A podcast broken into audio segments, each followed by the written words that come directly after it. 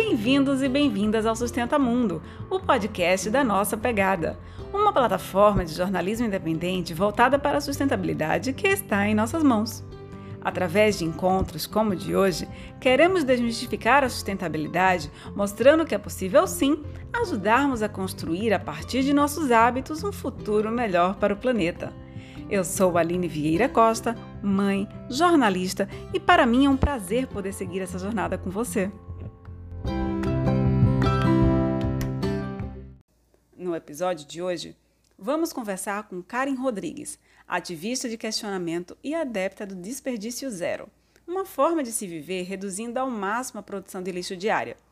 Karen tem um projeto nas redes sociais chamado Por Favor Menos Lixo e vai contar como é que ela faz no dia a dia dela e como as experiências desde a infância até as viagens e trabalhos voluntários recentes construíram essa personalidade que se tornou identidade.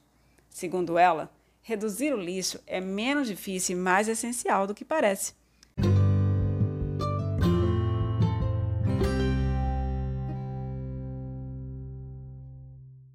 Karen, eu gostaria de lhe agradecer por aceitar o convite para este nosso bate-papo e dizer que é realmente um prazer trocar ideias com você. Mas vamos começar pelo início. O que é ser ativista do questionamento? É diferente de ser apenas ativista? É, obrigada pelo convite, querida. Estou muito feliz também de finalmente poder conversar com você.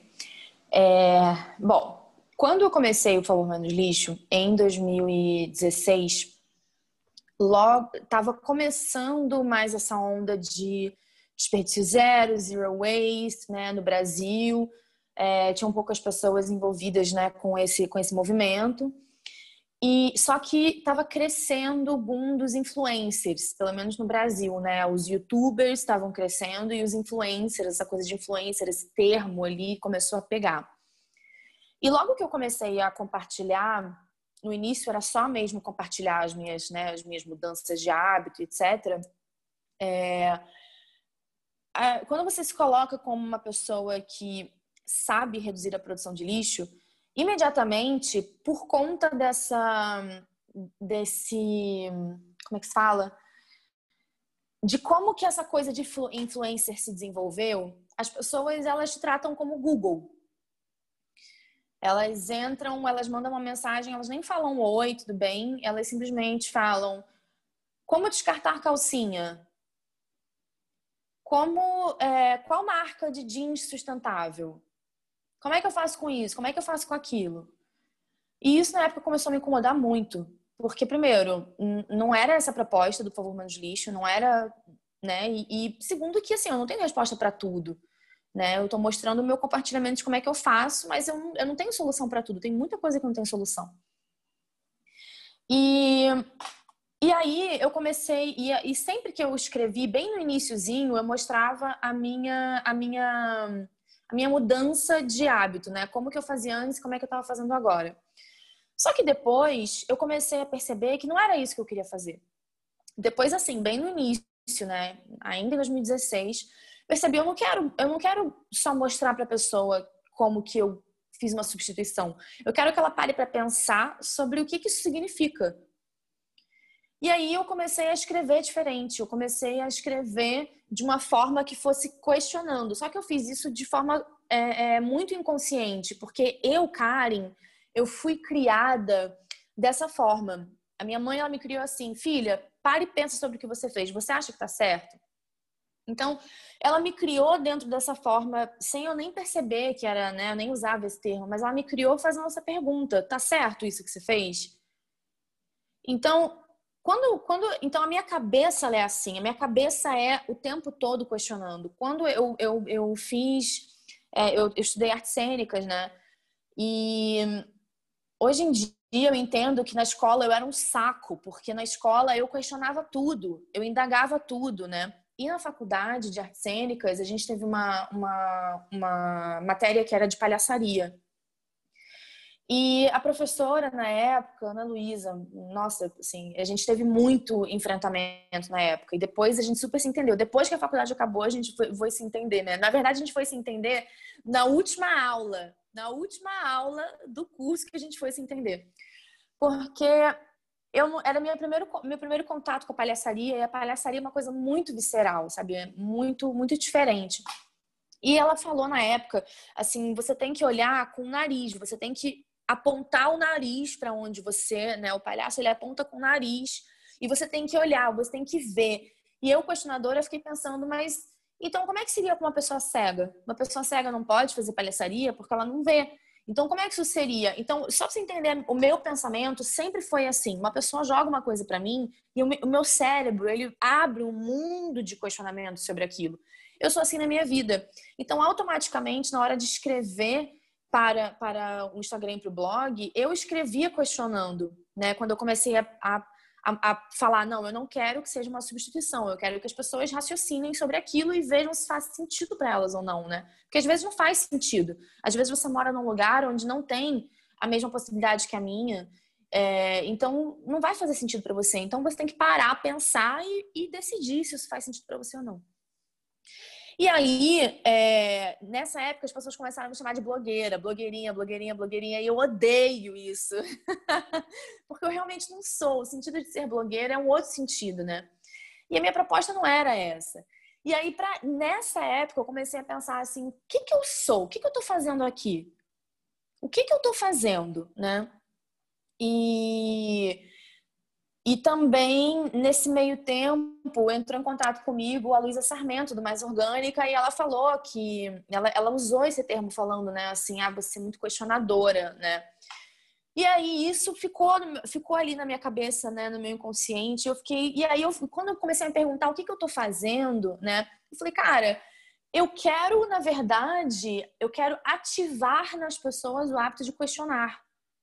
Né? Eu não sou uma ativista ambiental, eu sou, eu, eu na verdade, o que eu quero, eu, o que, que é ativista? O que, que, o que, que é um ativismo, né? Assim, é, é ser ativo por uma causa.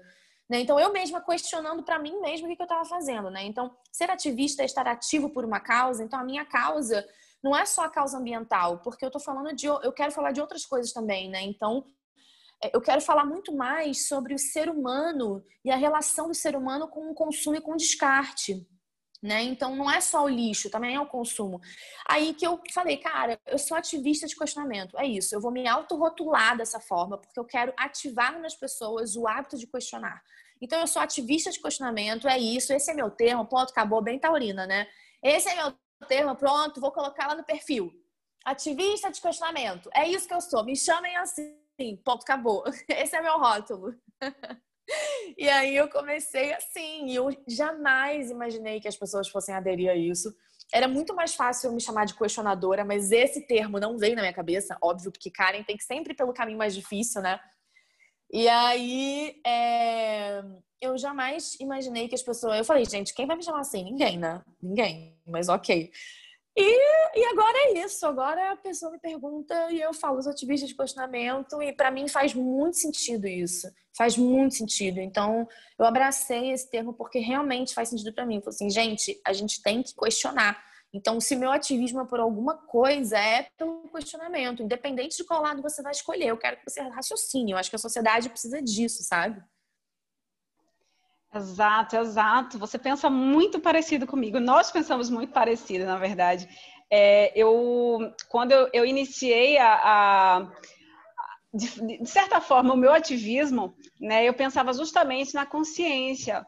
A gente tem que viver, tem que dar os passos de uma forma que a gente saiba aquilo que a gente está fazendo. Se eu estou indo daqui para a esquina, eu tenho que saber que eu estou indo daqui para a esquina, fazer tal coisa de tal forma e vou gerar tal e tal energia, ou vou desperdiçar tal e tal energia fazendo isso. E muitas vezes as pessoas fazem as coisas muito no automático, né? Isso. Inclusive, lidar com o lixo, ou principalmente lidar com, com lixo, por, por, justamente o lixo não ter valor nenhum pra, é, para as pessoas, eu digo isso de uma forma generalizada, né? Mas é uma coisa que, por não ter muito valor, talvez, isso é uma coisa que eu que é um pensamento meu, é, ah, eu vou descartar de qualquer jeito. Isso aí vai criar um caminho até fora do planeta. A pessoa nem pensa nisso, nem ela não pensa nem, ah, não sei o que fazer, vou descartar de qualquer jeito. Isso já, isso já seria questionar, né? Assim, ah, não sei o que fazer. Então ela já pensou no que fazer. A pessoa ela não tem assim, é um grande automático mesmo, simplesmente o, o, ato do descarte, que não é um ato originário do, do ser humano, que é a natureza, né? na natureza não existe isso, não existe desperdício e descarte. Então, mas conforme a sociedade foi se desenvolvendo e outras coisas também é, que foram acontecendo no contexto histórico, social e econômico, né? A partir do momento que você tem um modelo de negócio, desculpa, não modelo de negócio, um modelo econômico onde o descarte faz sentido, porque a empresa te faz descartar, porque ela não quer que você guarde, porque ela quer que você precise disso para ela, né, para ela ganhar dinheiro. Então, o descarte acaba fazendo sentido. Então, você, você molda uma sociedade para isso. E voltar atrás de, de, de décadas né, de, de hábito e de, e de funcionamento do seu raciocínio, aí sim é um grande desafio. Como foi que começou esse desafio para você? É, eu já, eu já durante assim a minha vida eu já tive um contato com algumas alguns aspectos de educação ambiental. Eu tive aula de compostagem na escola, tive aula de horta na escola. A minha mãe sempre gostou muito de planta, então em casa eu via minha mãe plantando. Eu sempre gostei muito de planta e de natureza também. É, e eu tive a oportunidade, um grande privilégio, assim, de me mudar para fora do país. Não que ficar no país não seja um privilégio, não é isso mas no sentido de ter a experiência de viver em outro lugar, né, com uma cultura diferente. Eu morei na Alemanha por quatro anos. E, e na época da adolescência, quando eu morei lá, é, eu tava é, lá eles fazem a separação né, do, do, descarte, inclusive do descarte orgânico. E também é, lá você pode beber água de qualquer bica. Então, quando, então eu tive essa experiência lá. Quando eu voltei para o Brasil, que não era assim, já a minha cabeça ali já deu uma embolada, né? Eu fiquei, mas como é que, como é que, mas então, mas a vida foi passando, eu era muito nova, então eu nem, eu acabei que não dei continuidade a esse pensamento. Mais velha, que eu entrei em contato com o desperdício zero, para mim na mesma hora fez sentido. Na mesma hora. Quando, quando você para para você olhar quando você se abre para essa causa e você realmente entende com o seu corpo que lixo não existe, que não existe planeta B, assim é mesmo, a gente está. Tudo que a gente chama de lixo, a gente está enterrando e a gente está vivendo no meio disso. Né? E quais são as consequências disso? Então, quando a gente realmente para para entender isso, faz sentido não produzir lixo. Né? Mas assim, então foi assim que começou para mim, em 2015, quando eu vi uma reportagem da Lauren Singer num, num programa de TV, uma menina de Nova York. É, muitas pessoas, inclusive, que começaram esse movimento no Brasil, foram a partir desse programa, né, dessa, dessa reportagem. É, e aí, e aí fez, na mesma hora fez sentido, gente. Óbvio, não produzir lixo, óbvio. É claro que no dia a dia não é assim, não é, não é perfeito, né? Porque não tem como, é como a gente acabou de falar, né? Se o modelo econômico quer que você produza lixo, então ele não vai te permitir não produzir lixo. Então ele vai criar uma estrutura que faça com que você não consiga fazer diferente. Então não é uma coisa assim, é simples, no dia a dia é simples, mas tem questões estruturais que são muito mais complicadas. E é por isso que você não concorda com o termo lixo zero, mas menos, no caso, menos lixo no lugar de lixo zero. É isso. isso? Por favor, Isso. menos lixo nasce daí. Sim. O Por favor, menos lixo nasce de um pedido, de, de gentileza, assim, por favor, né? Olha para isso, veja isso, reveja isso, repense. Né? Então, o por favor começa pelo pedido de gentileza, que eu acho que a gente tem que também. É, a gente tem que fazer uma. Como se fosse oferecer também uma, um novo olhar, né? Não impor.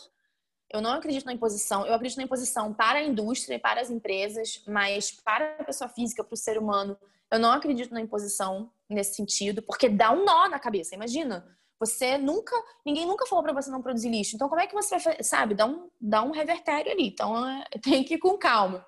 Mas, é, então, e, e quando eu e, e para mim o termo desperdício ele engloba melhor a questão, porque às vezes você não consegue não produzir no lixo, mas você desperdiça menos coisa no caminho.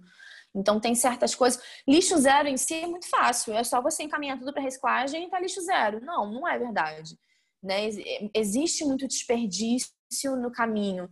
Então, para mim, o termo desperdício zero ele faz mais sentido. Entendo, entendo sim. E me diz uma coisa, é, você já começou como Por Favor Menos Lixo? Você começou nas suas próprias redes sociais, de Karen Rodrigues. Como é que foi o início do projeto enquanto projeto? Ou se tornou projeto com o tempo depois? Se tornou projeto depois. Eu comecei em 2015. Eu tirei o ano de 2015 e falei assim, vou fazer. Porque é taurina, né? Então também é muito assim, né? Ah, vou fazer. então... E aí eu, e aí eu entrei em contato, na verdade, no final, no, no Natal de 2014, eu entrei em contato com essa reportagem e aí deu a virada do ano. Aí em 2015 eu falei, esse ano eu vou tirar para experimentar. E aí chegou no final do ano de 2015 eu falei, eu, eu já estava fazendo. E aí entrou em 2016, eu já estava desperdício zero mas eu via pessoas, amigos meus, fazerem comentários que não conseguiam, principalmente a sacolinha plástica, né? Porque a gente tem é, a sacolinha plástica, ela, ela é um símbolo muito, muito e, e, é, e faz sentido ser um símbolo do descarte, ela, porque na história é, foi, foi a partir da sacolinha que se começou, basicamente. Não foi o primeiro objeto de plástico sintético e não foi o primeiro objeto descartável mas, mas é um símbolo, virou um símbolo do descarte essa colinha. E, e, a gente já vê há mais tempo né, essa colinha como um vilão. E já, já várias leis foram implementadas. Então eu via muitas pessoas falarem dessa colinha. Eu falava, mas gente, eu consegui, como é que essas pessoas não conseguiram ainda? E aí que nasceu o Favor Menos Lixo. Quando eu falei, agora não tem mais volta, eu já sou desperdício zero, eu penso assim, eu vivo assim, e eu quero compartilhar porque talvez outras pessoas que queiram, elas para elas faça sentido e elas precisam de ajuda para entender. E é assim que começou o projeto. E como é que foi a recepção dessas pessoas? Então, eu nunca cheguei para ninguém e falei: "Olha, eu sei fazer, quer que eu te ensine?". Eu nunca fiz isso. Talvez eu comece agora. Porque para mim era muito assim, sabe aquela aquela sempre na nossa família tem uma pessoa que meio que é mais religiosa, quer catequizar a gente, sabe? Fica ali, não sei o quê.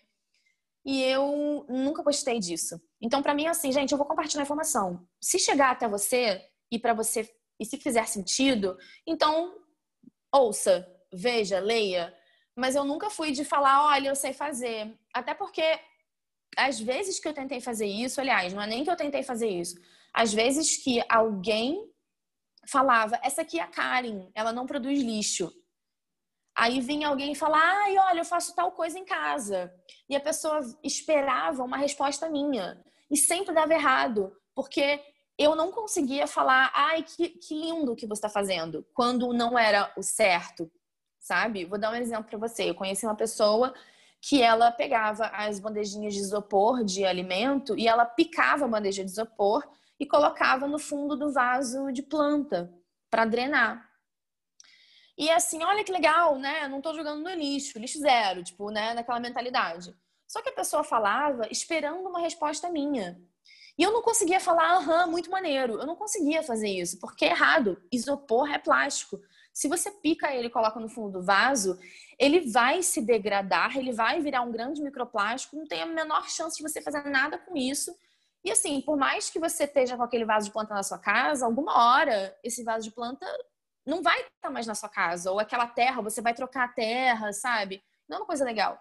Então, quando a pessoa já vinha esperando uma resposta minha, sempre dava errado. A pessoa ficava chateada, decepcionada, ou ela não entendia. Por quê? Porque ela já vinha falar comigo querendo mostrar a solução que ela achou para ela é, e não vinha aberta para, tipo, você acha que isso é uma, é uma possibilidade? Ela já vinha querendo, ela vinha na expectativa de ouvir parabéns, que incrível que você faz. Então, eu aprendi desde o início a não fazer isso. Eu, tipo assim, eu fico calada, entendeu? E eu deixo a pessoa fazer uma pergunta. Se ela não perguntar, se ela já vier na expectativa de receber uma resposta de sim maravilhoso, eu nem comentava. É, tem que ver, né? Tem que analisar. Eu fazia assim, eu saía pela tangente. É, tem que analisar, tem que ver, tem que olhar as questões, tem que procurar saber melhor, né? Porque hum, então eu nunca abordei, eu, não, eu nunca falava para ninguém, olha, você pode fazer assim. Eu sempre esperava, eu fazia a minha vida. Eu levava minha garrafa, eu levava meu potinho de comida e as pessoas vinham até mim. Nossa, você traz esse pote de casa? Trago.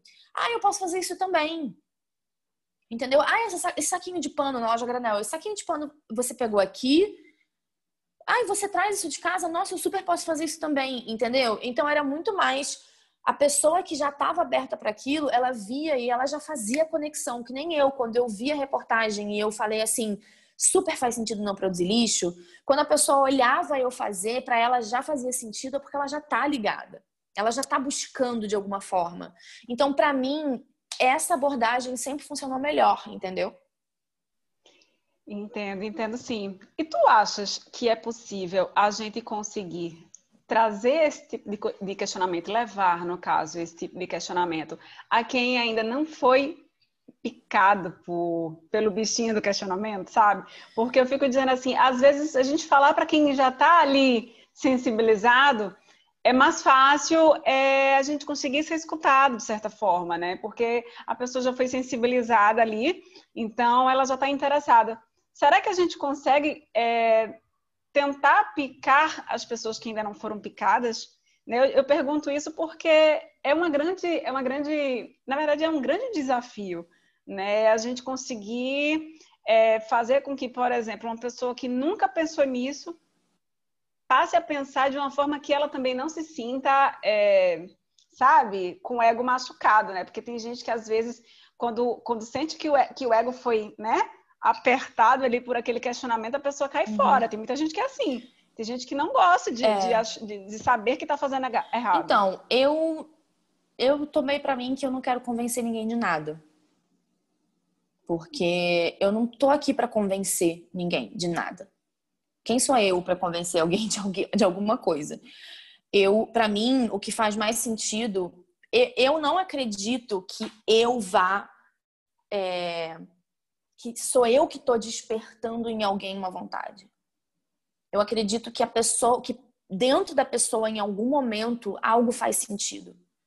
E aí, quando a minha informação chega até ela, aí ela usa como ferramenta. Eu me vejo como um canal, eu me vejo como um instrumento para isso porque é, cada pessoa tem um, tem um ritmo diferente de consciência. Olha, se eu não tivesse tido aula de compostagem na escola, aula de, aula de horta, e não tivesse morado num lugar que fazia separação de lixo e de descarte orgânico, talvez o meu tempo, talvez essa reportagem em 2015 não tivesse feito sentido. Entendeu? Então, assim, é, eu eu acho que a gente tem que colocar a nossa energia onde a gente tem a nossa maior potência. Se alguém tem a capacidade de, de convencer alguém alguma coisa, então faça isso. Eu não me vejo como essa pessoa. E, eu, e na minha experiência, essa, essa abordagem ou esse viés nunca, nunca deu certo não, não, não funciona.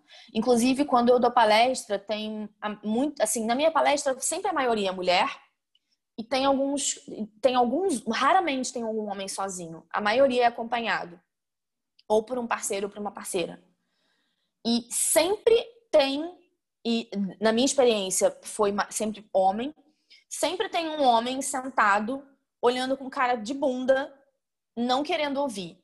E você pode ter certeza que esse homem está lá porque a esposa pediu para ele ir e porque ela está tentando mudar e ele não quer. Essa pessoa não vai mudar, ele não está afim, ele não despertou ainda, ele não, não chegou no tempo dele, entendeu? Então, é chato, ele não está afim. E aí, entende? Então, é muito assim. É, é, é, é para mim é um pouco mais fácil, porque como eu não sou casada e eu também moro sozinha há muito tempo, não tenho filhos, então eu, eu escolho tudo dentro da minha casa. Entendeu? Eu não moro num co-living também, entendeu? Então eu escolho como é que vai ser. E quando eu dividi apartamento, era muito assim, olha, eu funciono assim. Se você quiser, você pode aprender comigo como eu faço. É, agora, por favor, não traga sacola plástica aqui para casa. Tem muita cobag. Qualquer outra coisa você faz. Sacola plástica, eu prefiro que não traga. Se você trouxer, o dia que você for embora, você leva com você. porque eu não tenho o que fazer com isso. Então, para mim é mais fácil nesse sentido. Então, para mim não não funciona isso. Eu não quero. E eu acho que o ser humano ele ele tem gente que não vai despertar, tá? Tem gente que não vai despertar. Porque não, não, não tá aqui para isso nesse momento. Para essa pessoa vai ter que ser legislação. Para essa pessoa vai ter que ser estrutura. Olha, para certas pessoas, elas não vão fazer certas coisas. Mas qual é o certo? O certo é a gente ter uma gestão de descarte pública, sim, né, urbana, né, o descarte não só urbano, mas também o doméstico. O certo é a gente ter separação de descarte por material e lixo seco de compostagem e o rejeito. O certo é ter uma educação do povo, é educar na escola, é, na televisão e ter acesso à informação para que a pessoa possa mudar de hábito, porque até agora ela não sabe como é que fazer, porque nunca foi diferente então tem que, tem que ter uma educação da população em relação a isso, mas tem que ter estrutura. O que, que adianta eu falar para você separar o seu descarte se onde você mora não tem coleta seletiva? Não vai adiantar nada. Porque não, porque ela não, porque não precisa separar, porque vai tudo para ter o sanitário para o lixão. Então, o que, que vai adiantar eu falar para essa pessoa separar o descarte dela? Entendeu? Então, a gente precisa de uma estrutura que funcione. Então, aí a pessoa vai ser obrigada. E aí é o quê? Tem a legislação, tem que separar. Quem não separar vai receber multa. O prédio que não separar o descarte vai receber multa. Então, a pessoa vai, ela vai ter que fazer isso, mas porque virou o, a legislação, entendeu? E eu acredito nisso. Eu acredito que, principalmente as empresas e indústrias, terão que ser assim, mas eu também acredito que as pessoas, muitas pessoas que não vão querer sozinhas aprenderem ou mudarem ou tal, elas vão, elas vão ter que ser através de legislação. É, é o retorno daquele velho clichê, né? Se não vai pelo amor, vai pela dor.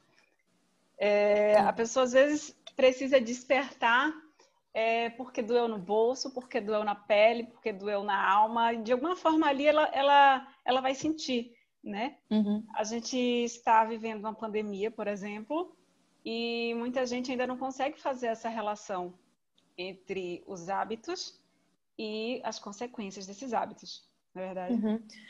Mas com o lixo é a mesma coisa, assim, quando você não mora num lixão, quando você não mora numa periferia que não tem saneamento básico, onde as pessoas ficam muito mais doentes do que na zona rica das cidades, por exemplo, né? É, não existem a indústria, ela é tão forte que ela nunca vai, ninguém nunca vai bancar uma pesquisa sobre a relação das doenças com plástico, com, com a indústria do petróleo. Né? Se você for começar a olhar uma curva da quantidade de câncer, de doenças respiratórias, de doenças de pele, de depressão, é, de intolerância a muita coisa, de alergias, é poluição.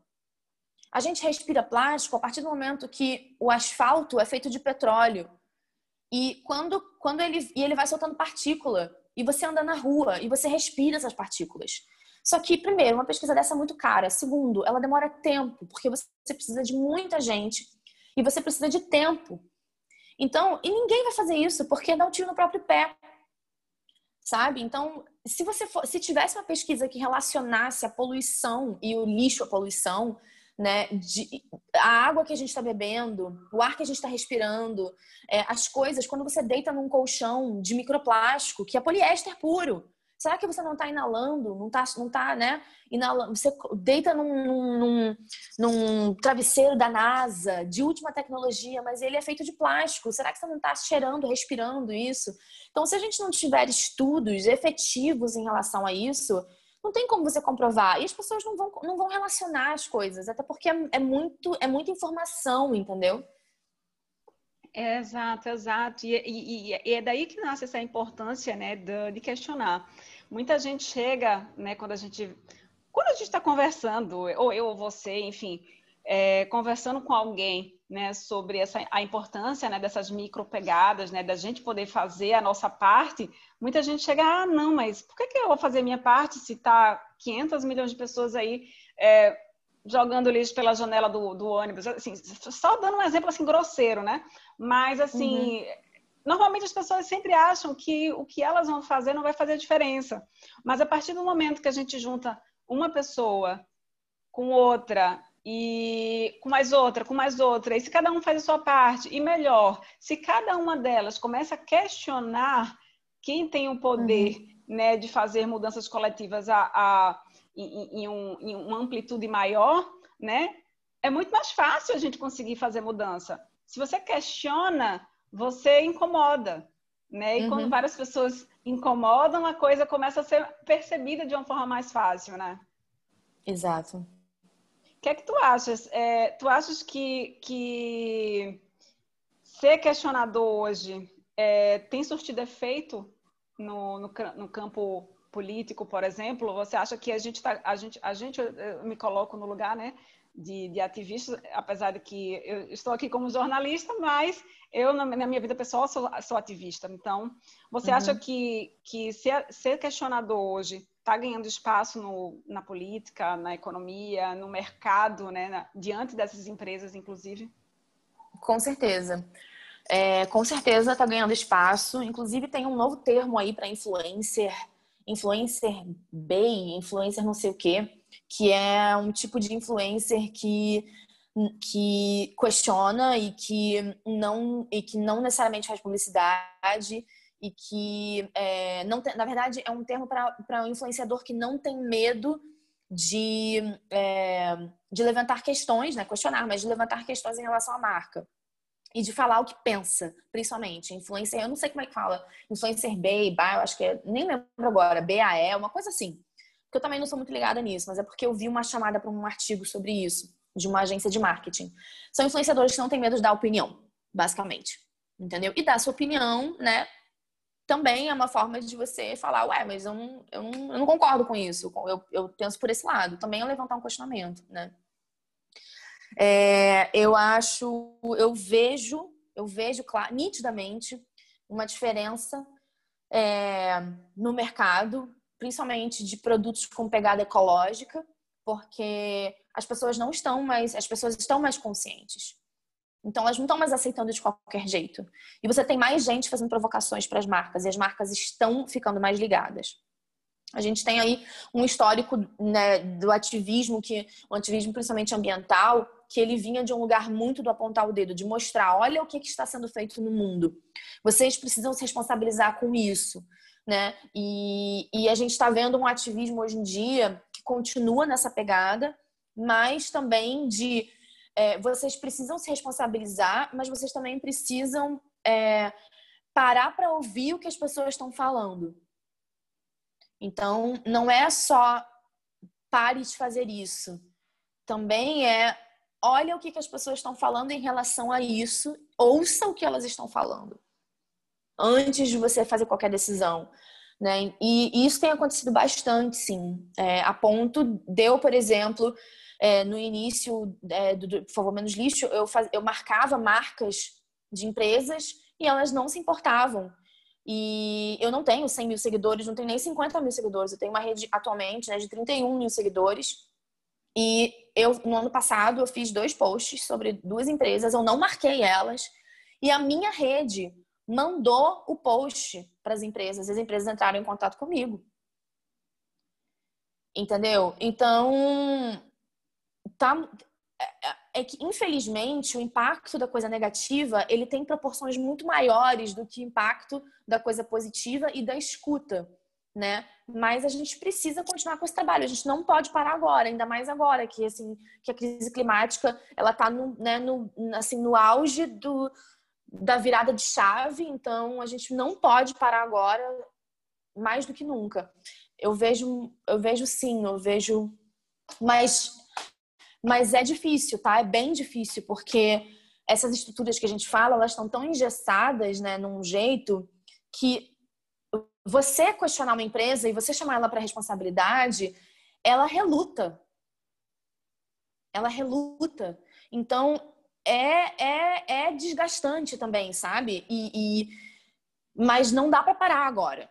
Não dá para parar agora eu vejo um novo começo de era, né? Exatamente. Quando você falou, deu vontade de cantar. Me diz uma coisa, o que consiste hoje o trabalho do Por Favor Menos Lixo? Assim, quais são os planos? O que é que tu pretendes fazer? Porque eu sei que tu estás uhum. passando também por uma fase de mudança, né? Sim, eu estou numa fase de transição de, é, digamos assim, de compartilhamento e compartilhamento de informação para o início de uma, de uma empresa de impacto socioambiental.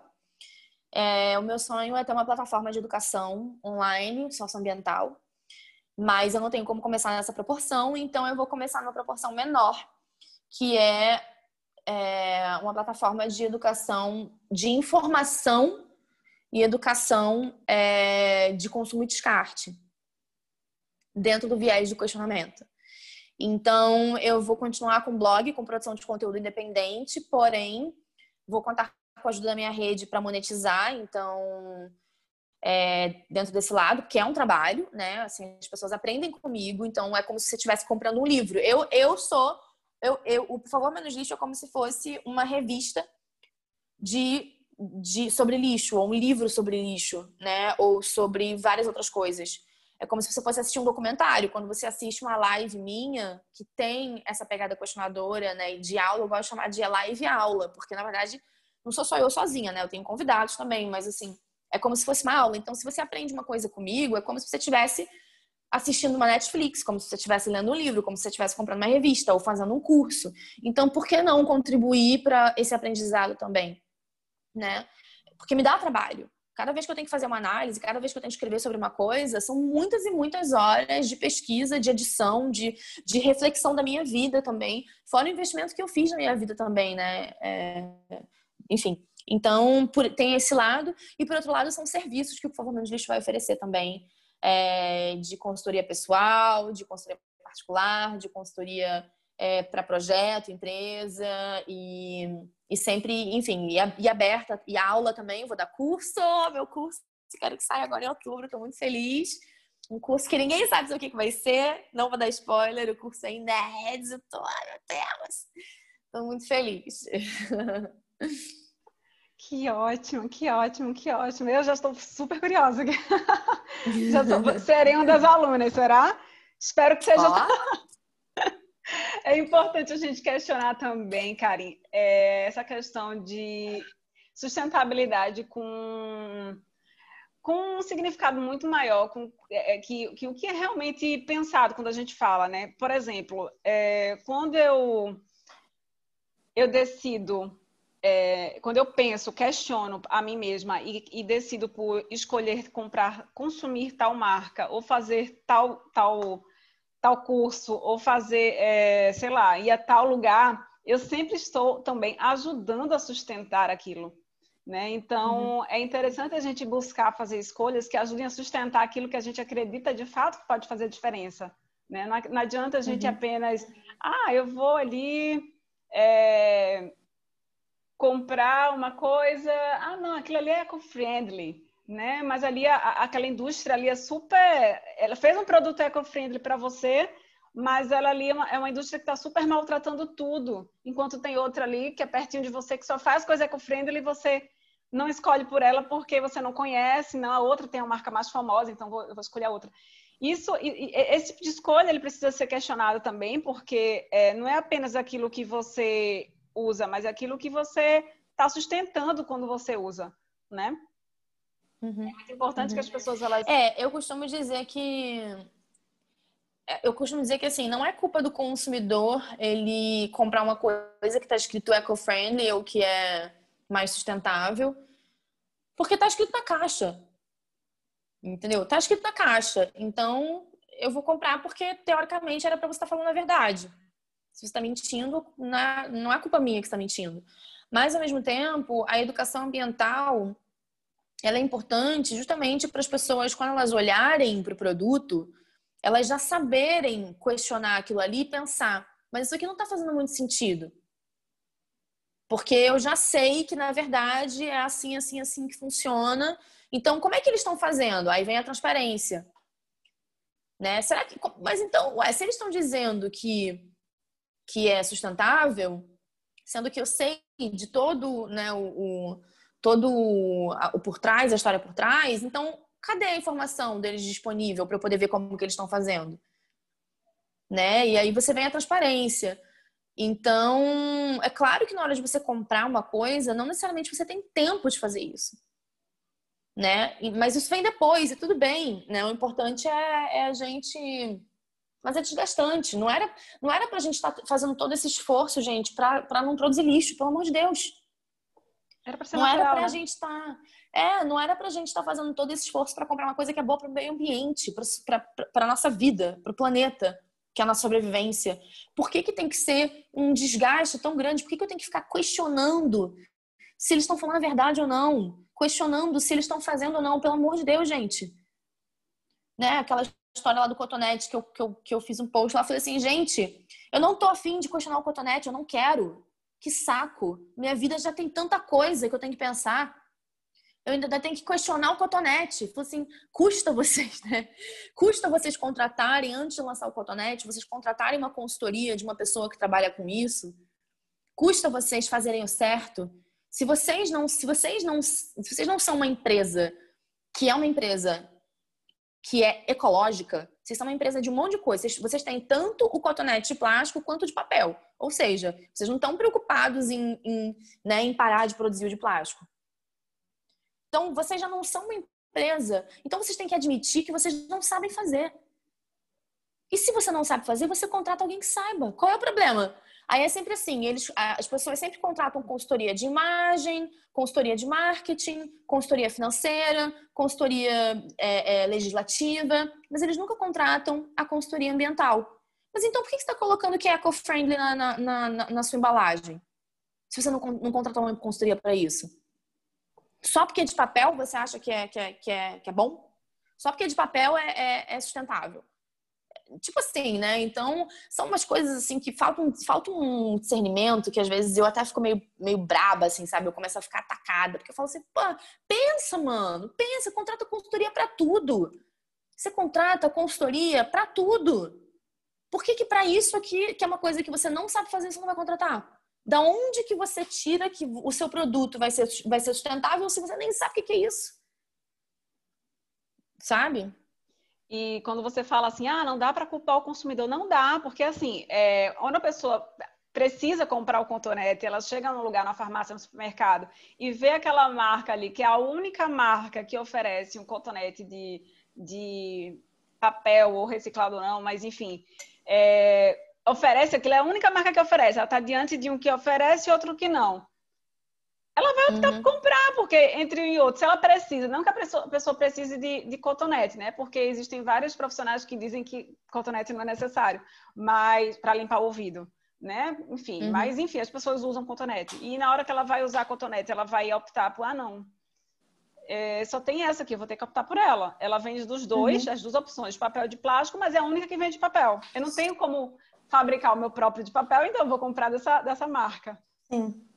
É, não era nem para existir cotonete de plástico, entendeu? É tipo assim, uma coisa que é ruim pro, pro meio ambiente não, não deveria nem existir, sabe? É muito desse pensamento assim, falando assim, gente, um descartável de plástico nesse sentido, né, que eu tô falando, de coisas do dia a dia, não tô falando de coisas tipo medicina, hospital, outras questões, né? Tô falando de ali do nosso dia a dia na nossa casa, né? Não era para existir, do mesmo jeito que não era pra gente estar tá comendo comida com agrotóxico. Assim, mano, é veneno. Você pega, você pega um. Você beberia um alvejante? É um veneno. É um veneno, né? Então por que que você, mas isso diluído na comida, né? Você você pega pega pega aquele agrotóxico que tá no tomate, sei lá qual, coloca ele num copo, a mesma quantidade que tem em um quilo de tomate, coloca num copo e bebe. Você beberia? Não. Mas você bebe através do tomate. Entendeu? Isso é errado. Como que a gente está fazendo isso? Então, com plástico, no sentido do descartável do dia a dia, é a mesma coisa. O lixo é a mesma coisa. Eu falo assim, gente, isso aqui está errado, não era para existir. Né? Mas é aquela coisa, né? O ser humano, ele, ele não é só o consumidor, assim, o ser humano como um todo, o dono da empresa também é um ser humano, né? Então ele também não teve educação ambiental, ele também não aprendeu a olhar dessa outra forma. Só que ele é uma empresa, ele lucra privadamente, extraindo recurso do meio ambiente, transformando em produto e em lixo. E não se responsabiliza por nada. E ele ganha dinheiro para ele. Ele enriquece, ele que eu digo a pessoa, né? A pessoa está enriquecendo na vida pessoal dela em cima de destruição e poluição. Então, ela tem que ter outro tipo de, de, de, é, de compromisso né, e de cobrança é, da legislação. Porque, né, enfim, capitalismo. Pois sim. Quando tu começaste a falar sobre cotonete, descartáveis, é, eu me lembrei da, dos primeiros stories que eu, que eu assisti teus. É, há quase dois anos atrás, quando eu te conheci pelas redes sociais, tu estavas viajando pelo mundo, fazendo um trabalho voluntário. Eu queria que tu contasse um pouquinho sobre, sobre essa tua experiência. E, e, nesses stories, nos teus posts, enfim, nas tuas redes sociais, tu falavas muito sobre as experiências de desperdício, de menos desperdício, ou desperdício zero fora do país. Então, eu, eu lembro, assim, eu tenho muito forte, assim, a, a, ainda um pouco, né, forte um pouco das imagens é, que tu falavas, assim, é, sobre o uso do banheiro em certos lugares, por exemplo. Queria que tu comentasse um pouquinho isso aqui para quem está escutando a gente conhecer um pouco dessas histórias. Sobre a viagem? Sobre, a via... sobre as viagens e sobre é, essas, essas tuas experiências de menos desperdício fora do Brasil, que, que você não teria aqui, né? Porque uhum. são países ou lugares que, em que você, por onde você passou, que, que já tinha algum certo tipo de hábito e que você, enfim, aprendeu, viu aquilo lá. Uhum. Tipo é, banheiro. Bom, os países da Europa, eles são mais avançados em, mas não na questão de não produção de lixo, mas sim na questão da separação do descarte e do encaminhamento direcionado. Mais uma vez, vou repetir, não é que eles sejam mais sustentáveis, porque você pegar o seu lixo plástico e mandar para a China não é não é uma solução não é ser sustentável, né? Mas o que eu digo é na separação e na educação do povo para fazer isso, né? É...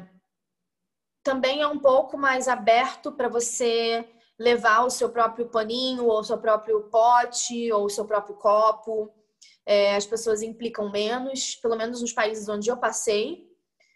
Hum, existe então tem isso, né? O desperdício zero, por exemplo, na Alemanha, hoje em dia, eu já até perdi a conta de quantas lojas de desperdício zero você tem por lá, né? É, tá, todas, as, todas as grandes cidades lá agora tem pelo menos uma, uma, uma loja representante. Então, o movimento realmente pegou muito bem lá, né? É, então, isso é uma das coisas, assim. E na Europa, na Alemanha, por exemplo, a reciclagem de vidro na, na própria Alemanha chega a 70%. Então, você pega o seu, o seu tem, tem pela cidade existem containers onde você separa, você, você, você sai da sua casa com vidro para descartar na rua né, no container na rua. Ou então você tá andando na rua, compra uma, sei lá, uma cerveja, uma bebida, alguma coisa, num vidro, e aí tem um container de vidro da cor do vidro para você descartar. E uma garrafa de bebida lá, eles chamam de fund, né, que seria o esqueci como é que se fala em português, é é, é você você compra, por exemplo, um suco numa garrafa de vidro e aí você leva de volta essa garrafa para o supermercado, tanto de plástico quanto de vidro, e aí você coloca dentro de uma máquina, e aí essa máquina devolve para você um ticket, que é o valor referente à embalagem, e você usa isso de desconto no supermercado. E então funciona, a cadeia funciona ao contrário, né? Então o consumidor devolve o vidro e ele recebe o valor que ele, que ele, né, que ele, do vidro que ele devolveu. E aí o supermercado vai devolver para o fornecedor da bebida, então o supermercado vai receber de volta o dinheiro do vidro também, e aí o fornecedor vai economizar é, a grana em, né, quando, porque ele está reutilizando o vidro, não está comprando, não está isso, não está aquilo, tal, não sei o que, tá, né, tá, tá, enfim. E aí vai para higienização, e aí essa mesma garrafa de vidro é utilizada para a mesma finalidade, que foi o mesmo suco. Diferente de uma garrafa de plástico que não vai ser reutilizada. Ela vai ser enviada para reciclagem e ela não pode voltar a ser utilizada para aquela mesma bebida ou comida, porque a legislação não permite. Então, é, então, por exemplo, na Europa você tem, você tem mais possibilidades, né? Não estou dizendo que eles são maravilhosos, não, estou dizendo que existe esse pensamento. Saindo da Europa, eu fui, por exemplo, para Israel. É, não falando agora da Palestina, não, falando de Israel mesmo, né? Em Israel, eu vi algum desses containers de separação de lixo, mas era, era quase nunca. Era realmente, assim, muito, muito diferente. E, mas em Israel você tem muito, é, assim como em outros países árabes também, né? É, ou naquela área, naquela região é, né, ali da, do Oriente Médio, você ainda tem a tradição do granel muito forte. Na Europa, por exemplo, uma loja de desperdício zero, ela é de granel com produtos de desperdício zero e coisas a granel, como por exemplo, shampoo, né, produto de limpeza. No Brasil e, e, na, e em outros países, na Ásia e, e, e na, no Oriente Médio, o granel ainda é uma coisa muito forte. Então, a gente não precisa de uma loja desperdício zero com granel de comida, porque isso já existe no Brasil. A gente só precisa resgatar em alguns lugares, mas e, na, e na, no Oriente Médio é muito assim, é muito é, do, da mercearia, da, da, dessa coisa, né? É, o supermercado, o conceito do supermercado é um conceito ocidental, né? Então, é, e, que, e, que, e, que, e que o capitalismo implementou uma ocidentalização, processo de ocidentalização capitalista, né, implementou nesses locais. Então, você pode levar o seu saquinho. Você não precisa do plástico, você pode. As pessoas não estão habituadas a isso, mas você pode fazer isso. Então, também tem essa possibilidade. Mas, por exemplo, no aeroporto, se eu não me engano, do Egito e no aeroporto do Quênia, não tinha água. Você tinha que comprar água em garrafa. Eu não tinha como encher a minha, encher a minha água, sabe? Minha garrafa d'água. Eu tinha que comprar a garrafa d'água no plástico, porque eu não tinha. Não, não tinha no, no, aeroporto. Então, quando a pessoa fala, ai, olha, tô levando minha garrafa aqui para encher, mas tem certos lugares onde não tem isso. Não tem bebedouro né? Porque não tem um saneamento básico para isso. Então, no Egito, por exemplo, eu fiquei em Dahab, que era uma cidade é, na, na, na, na, beira do mar, do mar Vermelho, uma cidade pequena. E lá eu, eu fiquei hospedada, graças ao, a Gaia, eu fiquei hospedada na casa de uma pessoa que conhecia um sistema de, é, de retorno de, garra, de galão de água. Ela era uma inglesa e ela morava lá já há 20 anos no Egito. E aí, nessa cidade onde eu estava, existia uma estação de tratamento de água, de tratamento de água da água do governo. Então, o governo dessaliniza a água, mas a água era muito ruim, cheia de químicos. E aí, essa empresa pequena, ela pegava essa água que o governo é, né, distribuía e fazia um tratamento dessa água e, e, e o galão era retornável. Então, quando eu estava em Dahab, eu, é, eu não comprava garrafa de plástico de água por causa disso. Mas quando eu fui para o Cairo, é, por exemplo, eles falaram, cara, não bebe água né, de bebedouro lá, porque muito problema, muita questão tal, e você não está acostumada também, então você pode ficar com dor de barriga, etc. E aí eu falei assim, cara, como é que eu vou fazer? Aí eu fiquei num, lá no Cairo, eu fiquei só quatro dias no Cairo, né? No Cairo era uma passagem, o Egito foi uma passagem entre Israel e Quênia, porque eu ia fazer um trabalho no Quênia, que eu fui convidada através do blog, inclusive. Então, o Egito foi uma passagem, porque eu fui de carona de Israel para o Egito, eu fui de carona. E aí eu atravessei é, eu fui de carro até, até a fronteira, daí na fronteira eu entrei no Egito a pé, e aí eu peguei um ônibus para ir para Dahab, e de Dahab para o Cairo eu fui de ônibus também, e peguei um avião do Cairo para o Quênia.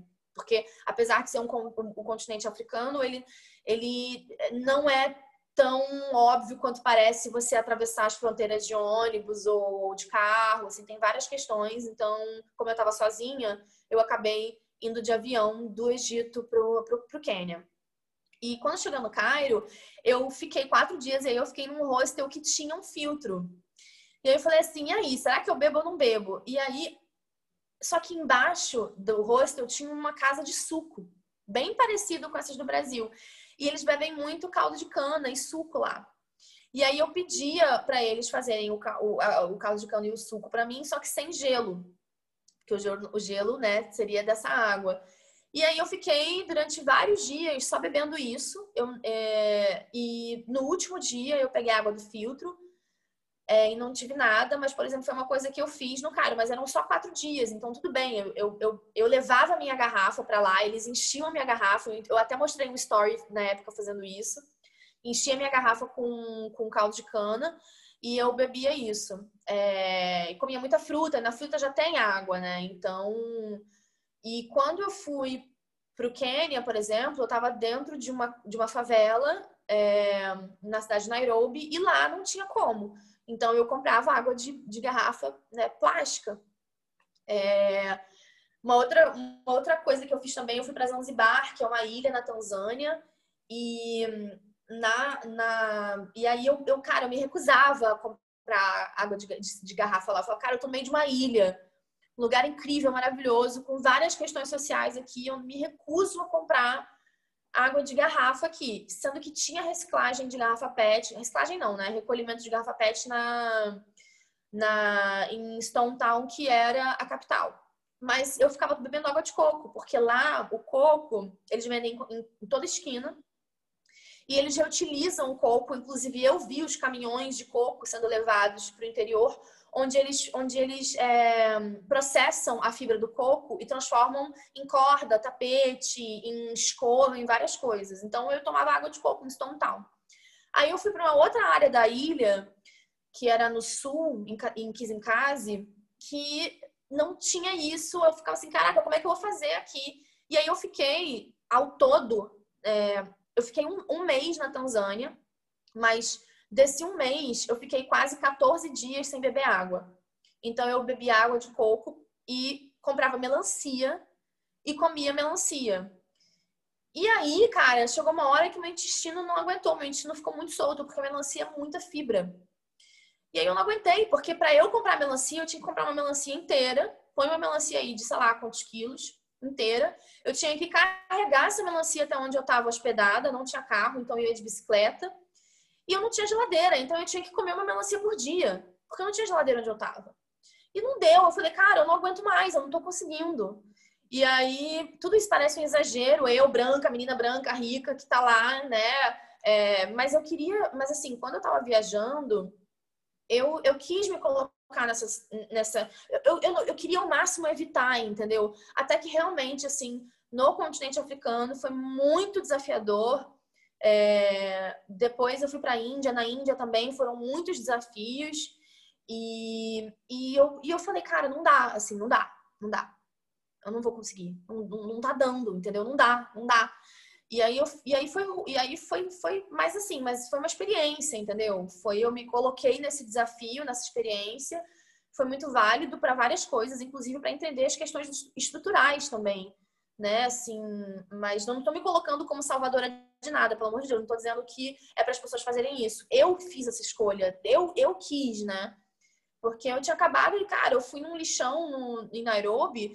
Quando eu saí de lá, eu falei, mano, eu não, não, não tenho a menor possibilidade de eu chegar na Tanzânia. Eu, eu fui na Tanzânia num cleanup, a gente entrou no esgoto, porque lá não tem, não tem gestão de descarte. Eu tava dentro do esgoto.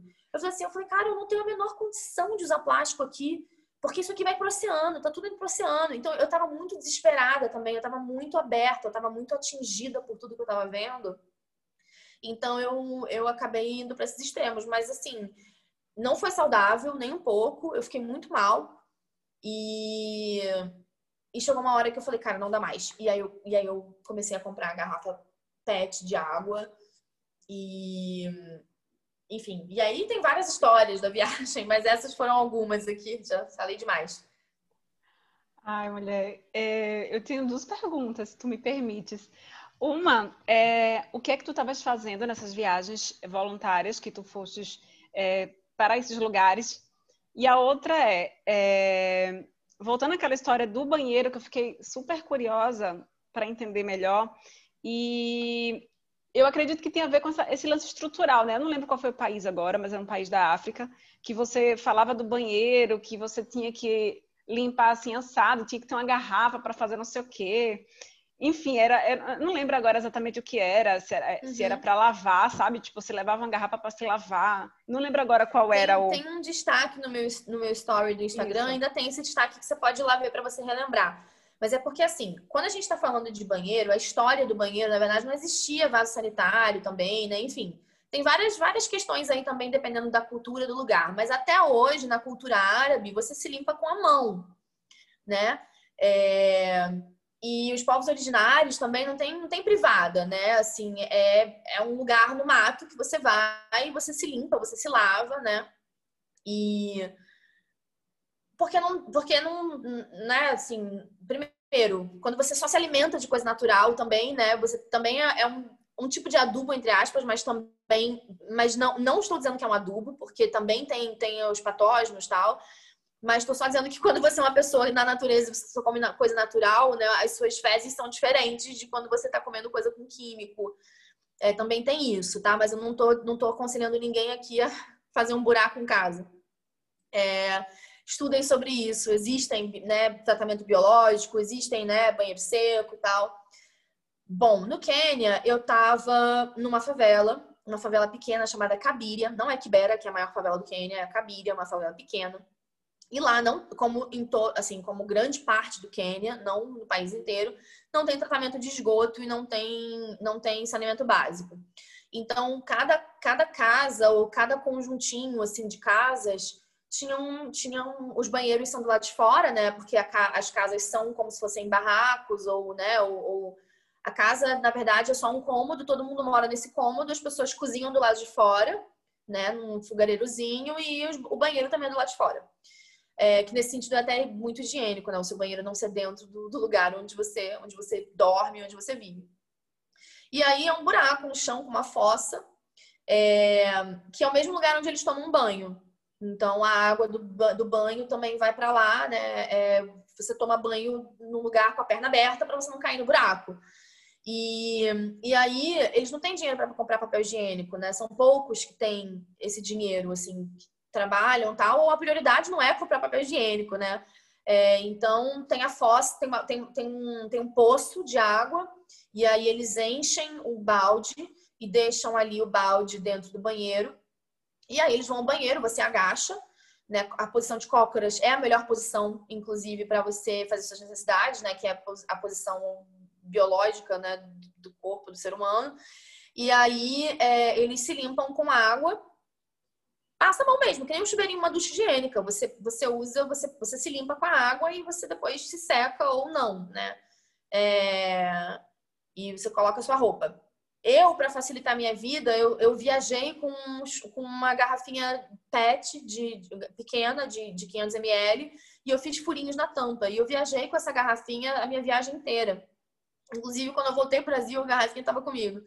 E eu fazia ela de chuveirinho. Então, eu colocava água dentro dessa garrafinha, porque para mim é mais fácil do que você pegar uma canequinha e você jogar a canequinha em você e tentar, sabe? Então, para mim, eu acho, é, é, é, né? Cada um tem a sua garrafinha, minha garrafinha, eu tinha minha garrafinha, então eu usava a garrafinha. Então, eu fazia assim. É, na Índia tem muitos lugares também, na Tailândia, em vários lugares assim, da, fora do Ocidente, né? É, o banheiro ainda é o banheiro de cócoras, é o banheiro é, de buraco no chão, mas em alguns lugares você tem um tratamento de esgoto que passa por baixo, em outros não.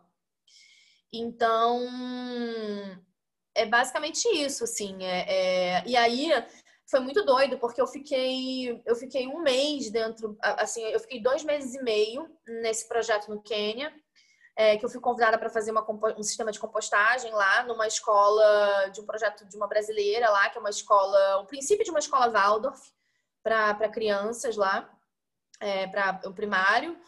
Mas chegando lá não dava para fazer o sistema de compostagem realmente por causa de estrutura, então eu fiquei lá fazendo outras coisas. Falei, já estou aqui, vamos embora, né? E aí o primeiro mês que eu fiquei lá, eu não eu não saí de lá praticamente. E aí eu fui, a primeira vez que eu saí de lá foi para ir num, num, lugar onde para pegar dinheiro, né, um caixa eletrônico, e aí o caixa eletrônico fica dentro de um shopping. E aí lá eu fui ao banheiro.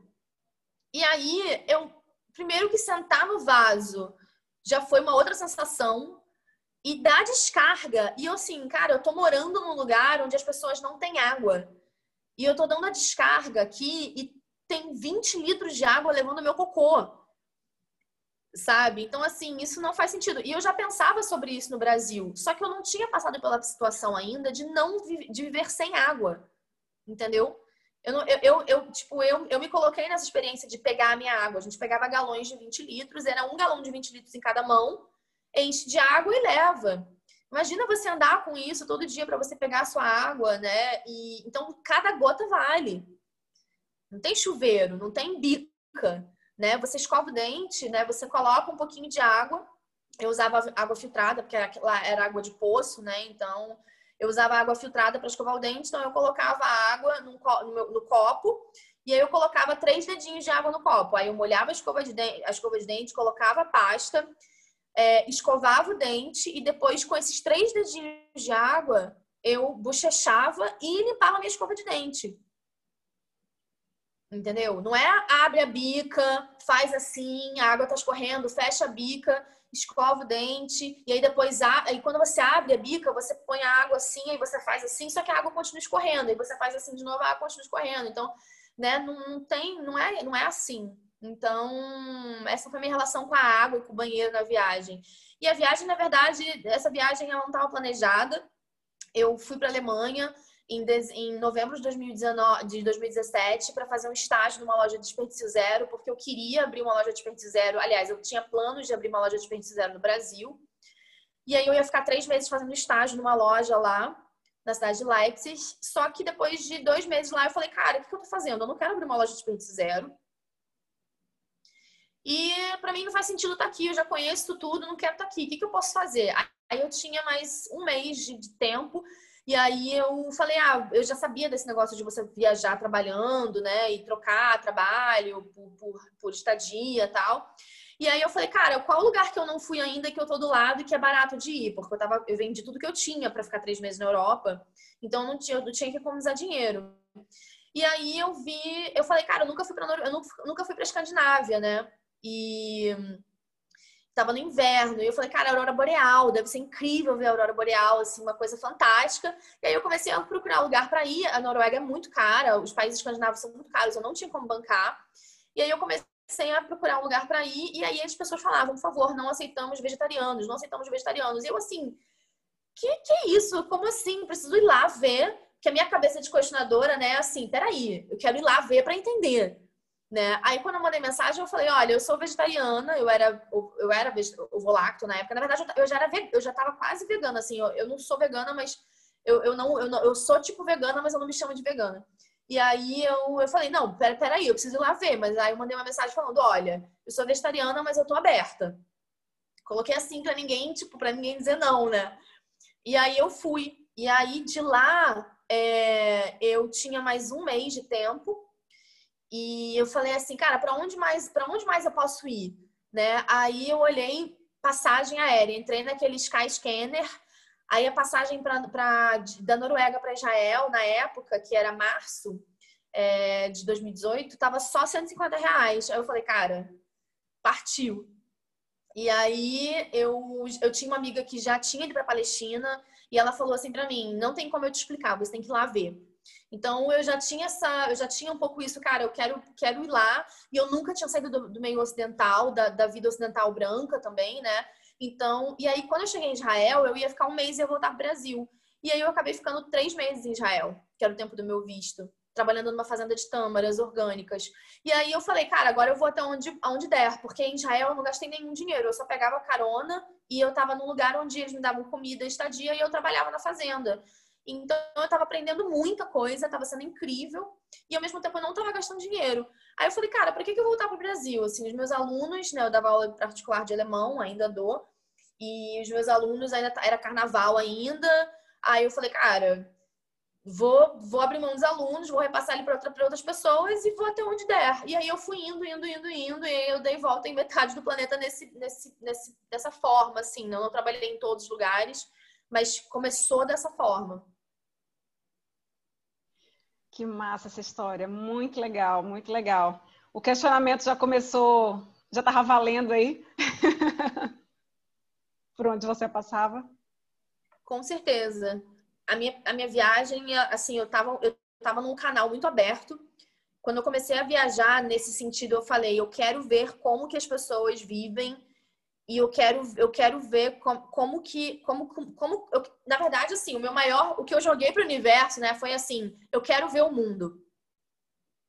E o que o universo me mandou foi o mundo. Então, a minha viagem não foi um, não foi um flor, não foi lindo, não foi maravilhoso, foi pesado, foi extremamente pesado. E como eu estava muito aberta, era eu questionava tudo. Tipo, eu andava, eu parecia uma antena, sabe? Assim, eu era uma esponja. Eu era então foi foi foi muito foi, ah, foi uma viagem difícil. Nem todo mundo tem uma experiência como eu tive e eu não tive a experiência que outras pessoas tiveram, mas o que o salto que eu dei de consciência, de conhecimento, de ser humano, de cidadão do mundo, sabe? E de o salto que eu dei como ser humano mesmo. Hoje em dia eu me considero muito mais humana, sabe? Assim, é, é, foi muito grande. Então eu precisei, hoje, hoje eu entendo que eu precisei passar por essa experiência dessa forma para eu para eu ter a visão que eu tenho hoje, para eu ser a pessoa que eu sou hoje, para eu, eu ter escolhido a causa que eu escolhi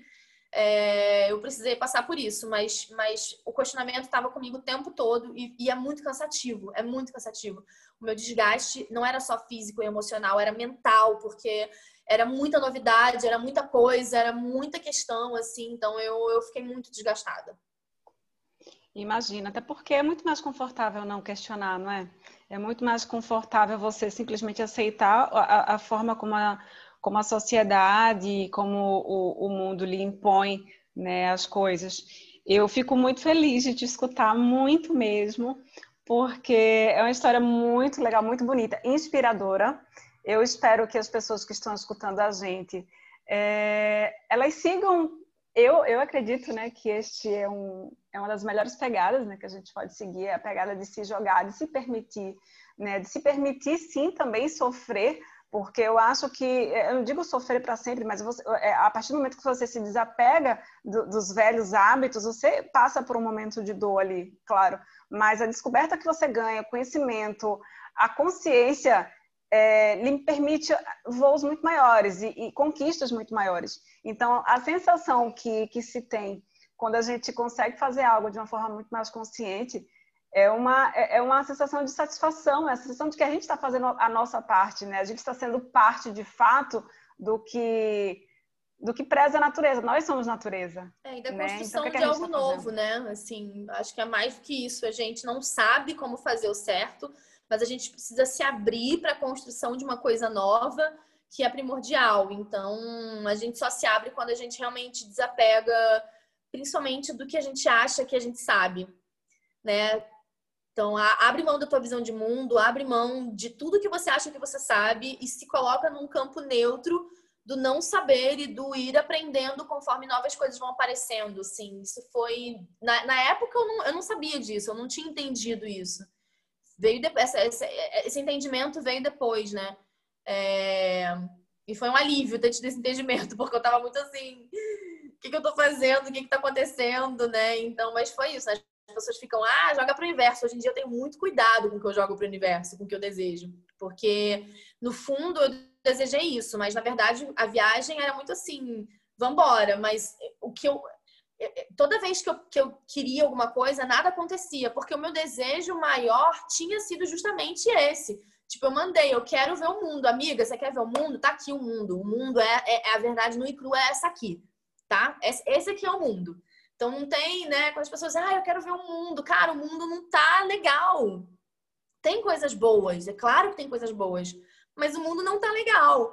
Então, quando eu pedi pro universo para me mostrar o mundo, eu não esperava que ia ser assim, né? Mas foi assim, e enfim, cada um tem uma história e a minha foi essa. É e continuará sendo escrita. é aquela coisa, o mar de rosas do mundo que a gente espera, ele só vai de fato acontecer quando a gente plantar as sementes corretas, né? Olha, muito grata pela conversa. É, se depender de mim aqui, a gente passa o dia inteiro conversando, porque é muita história, né? Hum, e eu, e eu de fato me sinto muito, muito grata, né, pela, pela essa oportunidade da gente conversar aqui porque eu também me sinto um canal, né? Eu também me sinto uma ferramenta. É, eu também acredito muito que a gente tem que colocar energia naquilo que a gente acha, sente que sabe fazer melhor, né? E se a gente não fizer isso, a gente vai estar desperdiçando essa energia, a gente não vai estar sendo o que a gente veio para ser, né? Então, muito Sim. grata, muito grata mesmo. Eu espero Bom, que a gente. Flor, obrigada mais uma vez pelo convite. Espero que eu tenha contribuído aí com, com o pessoal que for, que for ouvir. E a gente segue. A gente segue. E a gente se vê ao longo da, da caminhada.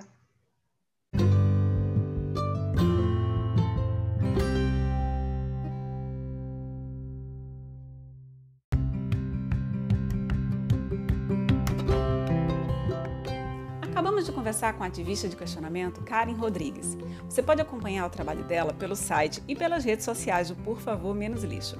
Esperamos que você tenha realmente gostado de estar conosco e que tudo o que conversamos aqui possa fazer sentido na sua jornada de vida. E claro, fique à vontade para caminhar passo a passo com a nossa pegada através do site e das redes sociais do projeto. Estamos no Instagram, YouTube, Facebook, além das plataformas de podcast. Pode sugerir pautas, contar sua história, até mesmo compartilhar dúvidas, dicas e casos interessantes que você acha que merecem visibilidade. Afinal, para fazer a diferença, cada passo importa, cada pegada conta.